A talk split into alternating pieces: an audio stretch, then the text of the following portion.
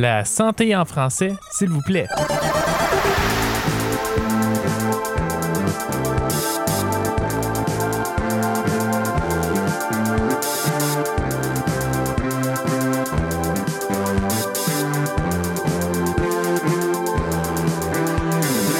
Bienvenue à ce deuxième épisode de La santé en français, s'il vous plaît. Je m'appelle Michel Laforge et j'ai le plaisir d'animer ce balado produit par le Consortium national de formation en santé, volet Université Laurentienne. Et là, je sais que c'est notre deuxième invité de fil avec un lien sudburois, puis je vous promets que ce ne sera pas toujours le cas. Mais celui d'aujourd'hui est rendu suffisamment loin pour qu'on puisse se le permettre aujourd'hui. Roger Gervais est originaire de Hanmer dans le Grand Sudbury, mais habite maintenant à Clare, en Nouvelle-Écosse, où il est professeur de sociologie à l'Université Sainte-Anne. Bonjour, Roger. Bonjour. Roger, on va commencer justement par ça. Est-ce que tu pourrais expliquer à nos auditeurs un peu partout au Canada pourquoi tu as fini par quitter Sudbury, où tu as également enseigné la sociologie au profit de Clare en Nouvelle-Écosse?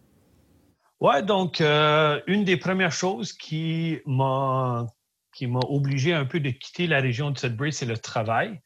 Ouais. Je veux dire, il y a toujours les études qui te font voyager un peu. Tu vois qu'il y a des belles places partout dans le monde, mais je me sentais toujours attiré vers ma ville natale, vers la communauté qui m'avait donné autant. Donc, c'était difficile de faire la transition parce que je voulais enseigner à l'université. Puis, il y avait un poste ici à Sainte-Anne qui était un poste où j'enseigne la sociologie de la santé. C'est une petite université. Donc, il y avait plein de choses que j'aimais beaucoup. Mais en plus, une fois que je suis arrivé ici, j'ai rencontré le monde, le contexte. Là, j'ai envie d'essayer de déménager tout le monde de Sudbury ici. J'aimerais ça, Roger, que tu me parles de Pointe-de-l'Église puis de Clare. À quoi ressemblent ces communautés-là? Est-ce que c'est des communautés francophones? À quoi ressemble la réalité linguistique là-bas? Oui, donc la communauté de Clare, c'est plusieurs petites villes, donc Pointe-de-l'Église, Saunierville, Meteghan. Donc, si jamais tu écoutes à Arthur Comeau, qui était un des membres de... Radio-Radio. Oui, puis je voulais dire conflit dramatique. Tu vois comment je suis entre les deux mondes. Donc de Radio-Radio, puis il va parler de Meteghan, il va parler du coin. Donc, Petit Béliveau aussi parle de Meteghan, je pense. Exactement. Donc, on est dans ce coin-là. On est vraiment le sud-ouest de la Nouvelle-Écosse. On est au bout. On est même un peu comme, si tu suis la carte, on est un peu le Canada... La pointe descend quasiment dans les États-Unis, un peu comme Windsor le fait en Ontario. Ouais. Okay. Donc, mais on a l'océan, on est entouré par l'océan de tous les côtés. Donc, c'est une communauté francophone. Ça me fait beaucoup penser, pour ceux qui viennent du nord de l'Ontario, un peu à Saint-Charles, Sturgeon Falls, sauf que c'est une communauté qui longe la rive. Mais c'est très francophone. Tu sais, j'ai mon Foodland... donc, c'est toutes des choses que je suis habitué à voir quand je vais à Saint-Charles. Ouais. Puis ensuite, j'ai l'avantage, il y a une université. Donc, une job de ville dans une communauté rurale, pour moi, c'est l'idéal. J'ai la nature qui m'entoure partout. Puis en même temps, j'ai un travail qui me permet de voyager, qui m'oblige un certain calibre de professionnalisme académique et tout. Ouais. Donc, je me trouve dans le meilleur de tous les mondes. Bien justement, parlons-en de cette université-là. Qu'est-ce qu'on ne sait pas sur l'Université Sainte-Anne? Il y a plusieurs choses que je peux dire, mais une des choses que j'aime beaucoup dire, je ne sais pas si je vais me faire chicaner un peu par mon administration pour le présenter comme ça, mais il y a un programme d'immersion qui est vraiment intéressant pendant l'été.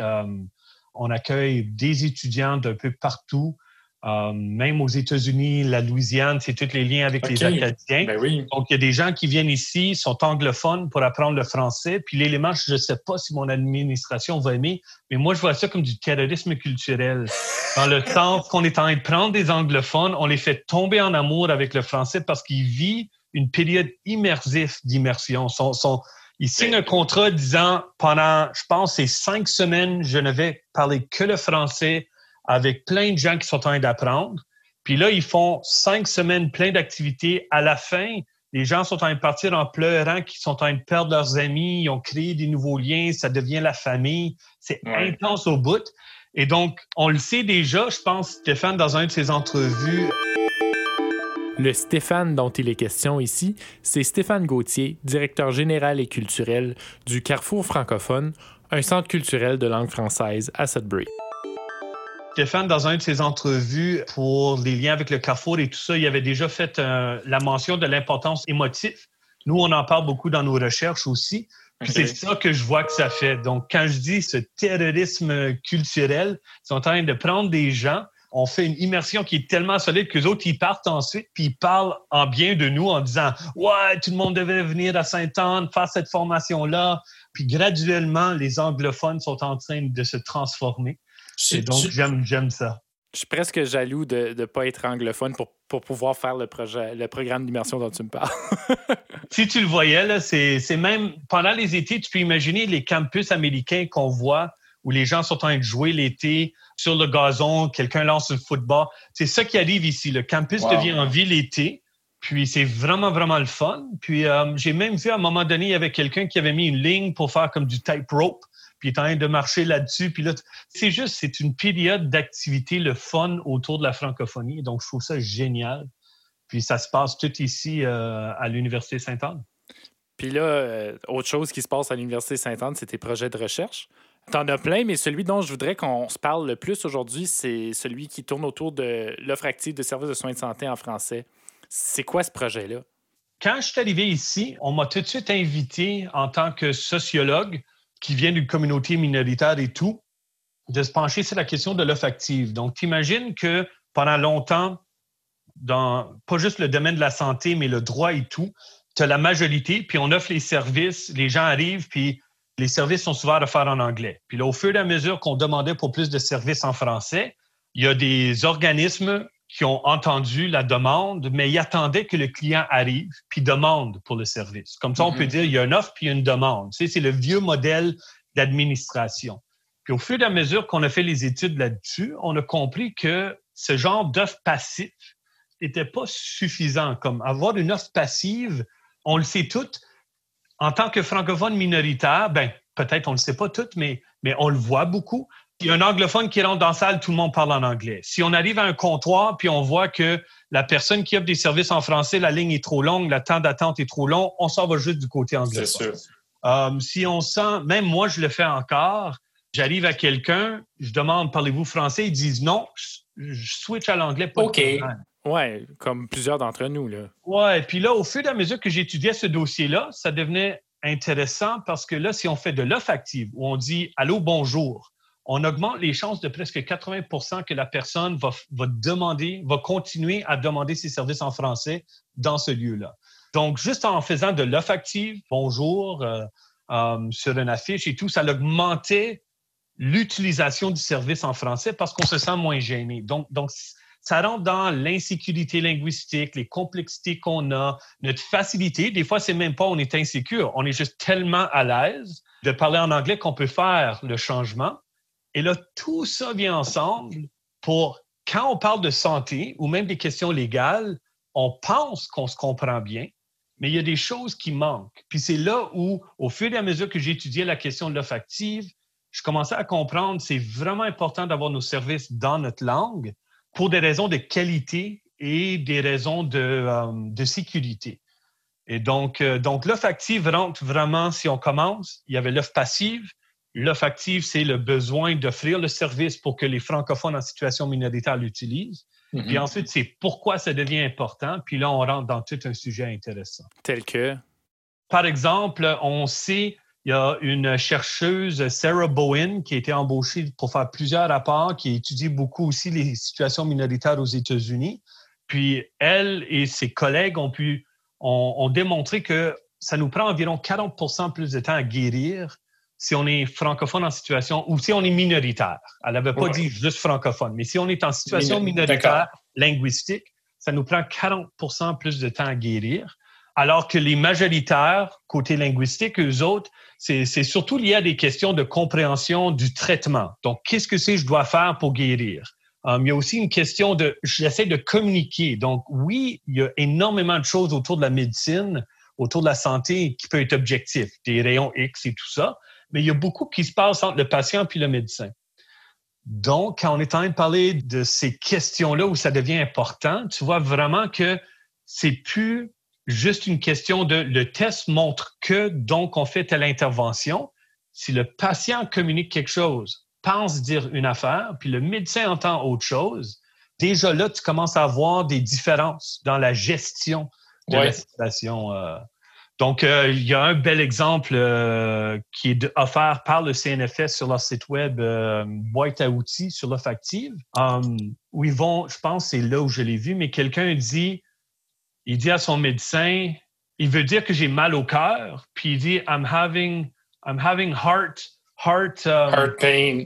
Et donc là tu vois que tout d'un coup, le médecin va envoyer le patient sur toute une autre voie avant de réaliser que c'était un problème de communication. Donc c'est au fur et à mesure que j'étudiais cette question-là, je tombais dans des exemples comme ça que je trouvais vraiment pertinents et puissants pour une communauté qui essaie de s'afficher, qui essaie d'avoir ses services. Et là, tu réalises, c'est plus juste une question de droit, ça devient une question de sécurité, de santé. Une question économique aussi. Économique pour les administrateurs qui veulent pas dépenser de l'argent sur des mauvais tests et ainsi de suite. Ouais. Donc là, ça devient très intéressant, je trouve, en tant que question linguistique. Puis comment ça se transmet, donc? Il y a ce volet de recherche-là, c'est ce sur quoi tu travailles, mais comment est-ce que tu travailles pour le mettre en pratique? Est-ce qu'il y a un travail qui est fait à ce niveau-là? Le côté de la recherche initiale, par le temps que moi je suis arrivé à l'Université Sainte-Anne, il y avait déjà beaucoup de chercheurs qui étaient en train de se pencher sur la question, qui ont fait des études, qui montraient tout justement les choses que je viens de raconter. De là, moi, j'ai commencé à travailler avec Stéphane Richard de l'Université Laurentienne en service social. Lui étudiait déjà la question des travailleurs sociaux, des travailleuses sociales au niveau de leur expérience au travail, le bien-être et la souffrance au travail. Et là, en travaillant avec lui, on a décidé d'ajouter des questions linguistiques pour voir est-ce que la langue de communication va avoir un effet sur le bien-être et la souffrance au travail. Parce que si je te dis il faut faire l'offre active, et les gens font l'offre active, il y avait aussi des recherches qui commençaient à démontrer que des fois, on t'embauche parce que tu es francophone, mais on reconnaît pas le travail que tu dois faire à traduire tout le temps. Et donc, graduellement, qu'est-ce que les gens disaient en groupe focus, en entrevue? Ils disaient, après 2 ou 3 ans, j'arrête d'offrir mes services en français parce que je deviens épuisé. Mes patrons me comparent à mes collègues anglophones. Leur caseload est différent du mien. Puis là, moi, je dis, je me compare dans une situation de comparaison, je me sens inconfortable et donc, je commence à me cacher, Et là, nous qui veulent créer des leaders dans la communauté, on était en panique. Oui. Mais du côté humain, émotif, pour moi, c'est tout à fait logique. On demande à quelqu'un de faire quelque chose, mais on ne tient pas compte des conséquences de cette demande. Et donc, les humains ajustent, ils vont réagir, ils vont faire du mieux qu'ils peuvent avec le contexte qu'on leur impose. Donc, là-dedans, en étudiant comment est-ce que les gens se sentent, on a pu montrer, par exemple, côté qualitatif était déjà fait. Nous, on a montré côté quantitatif que tout justement, plus ma langue de communication, c'est le français, plus j'ai du mal à gérer mes dossiers, par exemple. Wow. Et donc, en ayant cet appui-là, ça nous permet ensuite de travailler avec les ordres en service social, donc, les ordres des travailleurs sociaux, ça nous permet de travailler avec les patrons, avec le gouvernement pour essayer. Et même côté enseignement, je trouve ça vraiment intéressant parce qu'on veut que les étudiants arrivent sur le terrain capables de faire. Mm-hmm. Et là, tout d'un coup, on se trouve, mais on ne les a jamais préparés pour ce contexte-là. Donc, c'est parmi les choses qu'on travaille dessus côté recherche. Tu m'arrêtes si je te lance une curveball en bon français, mais est-ce qu'il y a déjà des pistes de solutions pour, je ne vais pas dire pallier au manque, mais compenser pour le fait que ce caseload dont tu parles des travailleurs sociaux francophones est plus élevé que ceux qui travaillent uniquement en anglais ou j'imagine uniquement en français aussi, là? Oui, je me souviens qu'une des premières inquiétudes quand ces données-là ont sorti, c'est comme, il faut pas qu'on en parle parce que si on en parle... Personne ne va vouloir. Oui, personne ne va vouloir offrir des services en français. Et c'est là où j'aime rappeler que quand tu es en train de faire la recherche, tu es vraiment à la fine pointe de la connaissance. Et c'est chaque fois qu'on identifie un problème, c'est là qu'on développe les solutions ensuite. Si tu ne vois pas le problème, c'est un peu comme sur Facebook, il y avait une image que j'aimais beaucoup sur la personne qui est en souffrance puis ensuite la personne qui est en pleine conscience. Puis c'est un enfant, l'image est dérangeante jusqu'à temps que tu vois le deuxième. Oui. Le premier, c'est un enfant avec une botte sur son visage. Puis le deuxième, c'est tu vois que c'est l'enfant qui tient la botte sur son visage qui est en train de rire. Donc, la première image montre que quand tu ne le sais pas, tu souffres, tu ne comprends pas. Dès que tu peux commencer à identifier des sources de souffrance, des sources de problèmes, là, tu peux commencer à les travailler. Les thérapeutes le font depuis toujours, les administrateurs le font tout le temps. On n'aime pas le dire publiquement parce que ça nous gêne. Il y a quand même ce côté humain qui aime être fier. Mais dans le contexte, donc, les solutions sont en train de se développer. Il faut qu'on sensibilise les patrons. Donc, si on n'avait pas fait de la recherche, on ne pourrait pas en informer les patrons. Puis là, on parle de plus en plus de francophones qui peuvent offrir les services. Côté formation, je trouve que c'est très important. On veut que nos francophones en situation minoritaire soient des professionnels leaders. Il faut qu'on leur donne les outils. Parce que si on les lance, puis on dit « bonne chance », c'est on a fait tout, puis ensuite on les lance au lion. Ça non plus, je trouve que... Donc, côté formation en salle de classe, on est en train d'essayer de développer au fur et à mesure qu'on apprend sur les données, on est en train de développer. Comment est-ce qu'on peut aider les étudiants à mieux faire leur prise de notes? Donc, je sais, c'est très éphémère. Qu'est-ce que je suis en train de dire? C'est pas très concret encore, mais c'est juste pour dire que quand on est sur la fine pointe de la science, souvent, pareil comme les masques avec COVID et tout, tu l'entends puis t'es comme, mais ils n'ont pas réglé ça. Non, ils ont poussé la question plus loin. Puis nous, on est toujours pris avec, voici le nouveau problème, trouvons des solutions. Voici le nouveau problème, trouvons des solutions. OK. Donc, c'est comme dans une première étape. Là. Le reste va venir, les solutions vont venir, en d'autres mots. Exactement. Pareil comme au début, c'était l'offre passive. On a vu les problèmes, on a passé à l'offre active. Là, on voit les nouveaux problèmes qui est comment est-ce qu'on appuie ces jeunes qu'on a formés quand ils arrivent dans la communauté. C'est vraiment fascinant, ça. Puis là, tu as évoqué les masques puis la COVID. C'est difficile de faire une entrevue ces jours-ci sans parler de la COVID. Comment la pandémie elle a changé la façon que tu abordes ton travail? Donc, il y a certainement la question, si on parle de le travail au niveau de l'offre active, la recherche, oui. J'étais un peu chanceux que j'étais dans une période où je travaillais sur d'autres projets.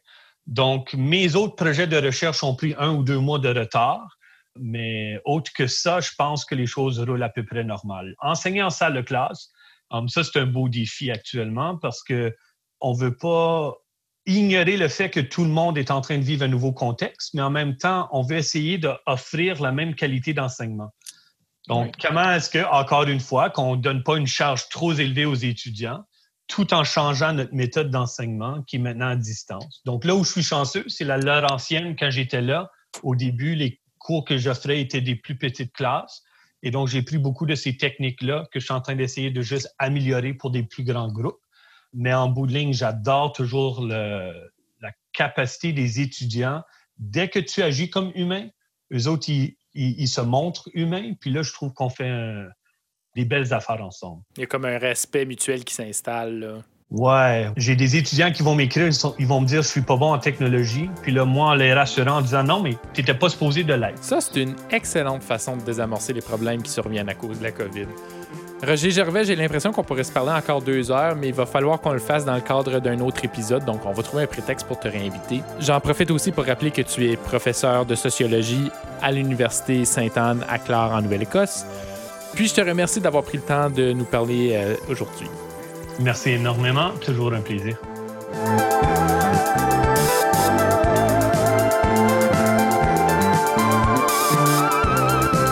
Si vous êtes encore là à la toute fin du balado, c'est parce qu'en quelque part, vous aimez ce que vous entendez. Alors voici un aperçu de ce qui s'en vient dans le prochain épisode.